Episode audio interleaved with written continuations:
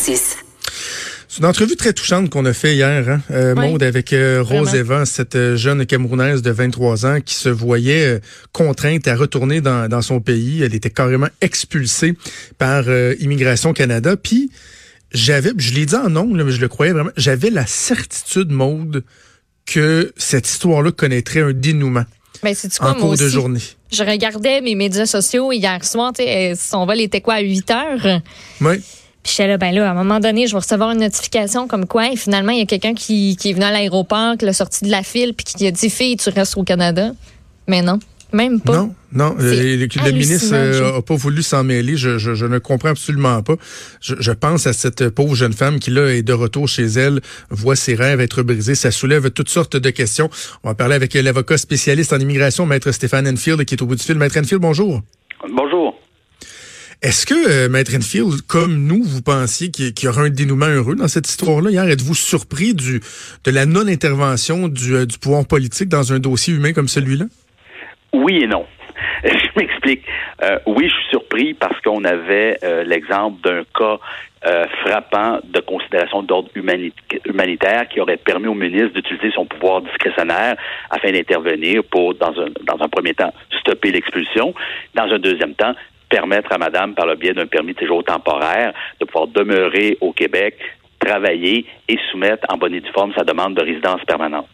Non, parce que malheureusement, au cours des dernières années, le gouvernement libéral, les ministres se sont succédés au ministère de l'Immigration et ils n'interviennent pratiquement plus dans ce genre de dossier, euh, à part l'ancien ministre de l'Immigration, John McKellum. Euh, tous les gens qui se sont succédés au sein de ce ministère-là interviennent pratiquement jamais. Et euh, dans certains cas, ben, on voit que le gros bon sens au sein du ministère, le, ou lequel on pourrait, bon, évidemment, avoir une situation puis se dire, ben, écoutez, est-ce que c'est le, sort qui doit être réservé à cette personne-là, c'est-à-dire l'expulsion, parce que, par exemple, dans le cas présent, elle a confondu. Hein. C'est un peu confondant pour les étudiants. Hein. J'aimerais le rappeler. Ben un étudiant au Québec a le droit d'étudier et de travailler sans avoir de permis de travail.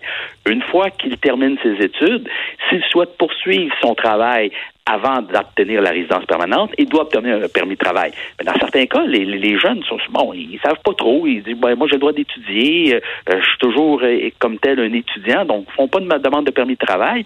Et là, la conséquence, le, le, sort qui leur est réservé, c'est on vous expulse du Canada. Donc le jugement, le gros bon sens, je pense que euh, on, l'a oublié dans ce cas-ci. Et le ministre aurait pu récupérer la balle au bon pour dire ben, ben non, il peut intervenir, puis il l'a pas fait. Ne serait-ce que le fait qu'elle n'avait pas commencé un travail euh, permanent à temps plein découlant de ses études. Tu sais, le fait qu'elle elle avait gardé, dans le fond, son, son travail à temps partiel dans, dans une boutique de linge en attendant.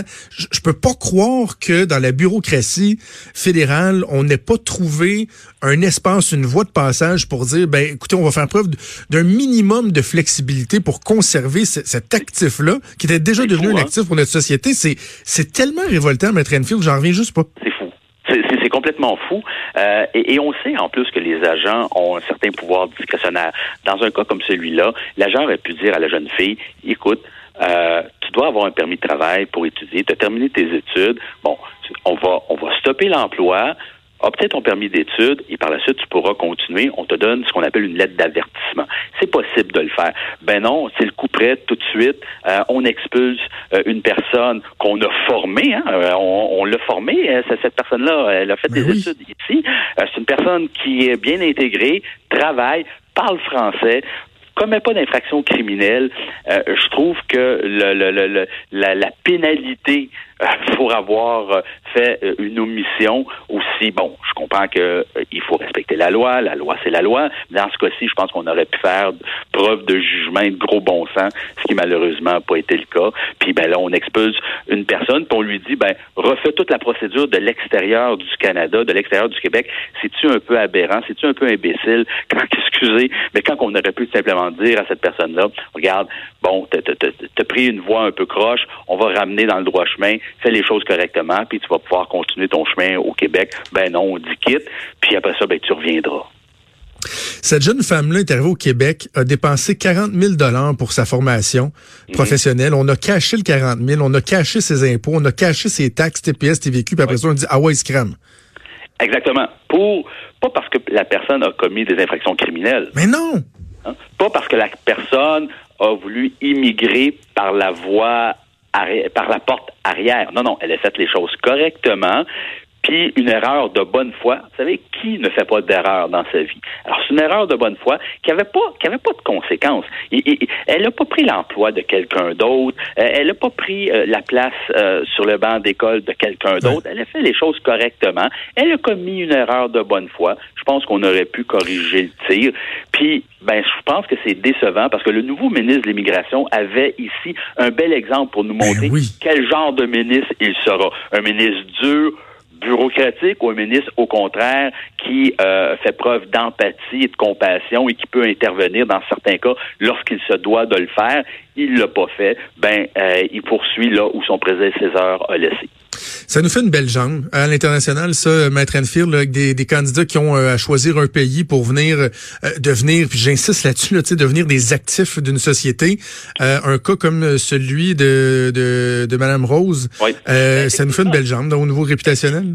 Et, au-delà de ça, je trouve que le discours est un peu incohérent. Autant à Québec qu'à Ottawa, euh, on, crie haut et fort qu'on est en pénurie de main-d'œuvre, qu'on a besoin de main-d'œuvre euh, pour euh, pallier à, certains emplois parce qu'on est incapable de combler ces postes-là. On a besoin d'une immigration francophone, quelqu'un qui on souhaite une meilleure intégration, une, meilleure francisation.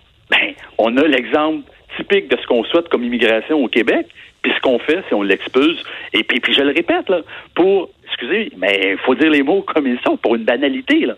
Pour une banalité. Et Maître Enfield, est-ce que, vous, est-ce que vous confirmez que lorsqu'elle, si elle n'est pas euh, totalement désillusionnée du Canada puis qu'elle décide pas d'aller ailleurs, là, si dans un an, elle décide de réappliquer, est-ce qu'elle va vraiment avoir une tâche à son dossier? Est-ce que ça va être considéré comme, comme une coche mal taillée? Ben, puisque Madame a été expulsée, c'est qu'une procédure, et, et je connais pas euh, les, menus détails de son dossier, mais si elle a été expulsée, si on lui a donné une date de départ, euh, c'est qu'une mesure a été prise contre elle, et probablement que la mesure qui a été prise contre elle, c'est qu'elle a, travaillé euh, de façon illégale au Canada, et donc, oui, malheureusement, une tâche est à son dossier. Maintenant, est-ce que c'est insurmontable? je vous dirais que non, parce qu'évidemment, elle, a tout le profil d'une personne qu'on souhaite euh, sélectionner au Québec euh, comme immigrant. Alors, euh, je pense que non, ça, ça, ne fera pas une embûche, évidemment, à une éventuelle hmm. candidature à l'immigration. Mais encore là, est-ce que la jeune fille va vouloir reprendre tout le processus à zéro? On sait que les délais de traitement pour ce genre de dossier maintenant, c'est épouvantable. Hein, on parle de plus d'un an, dans certains cas deux ans, des gens qui attendent depuis trois ans une décision. Alors, j'ose espérer que dans son cas, on pourrait utiliser une voie d'accotement, une voie un peu plus rapide. Sauf qu'on pouvait faire les choses différemment euh, déjà sur le territoire québécois. On l'a pas fait. Alors, je ne sais pas comment le ministère va réagir. On aurait envie, on, aurait envie de shaker le pommier du, gouvernement fédéral puis qu'il qu'il lui envoie un challenger là, au, euh, au, Cameroun pour la ramener euh, au plus sacré. Bref, Roseva qui a quitté hier en disant ce n'est qu'un ce n'est qu'un au revoir Québec, je veux vivre avec vous. Elle était en larmes à l'aéroport. Quelle quelle triste histoire. Avant de vous laisser, Maître Enfield, juste curieux, je sais que comme avocat, vous avez des, des dates de présence en cours qui sont déterminées à l'avance. Souvent, il n'y a pas beaucoup de flexibilité là-dedans. Est-ce qu'on va être capable de trouver une voie de passage entre les dates de spectacle de Guy Nantel et vos présences en cours pour faire des débats avec le Parti québécois? Excellente question. Euh, j'ai pas, j'ai pas fait de demande d'accommodement raisonnable auprès euh, de la direction du Parti québécois.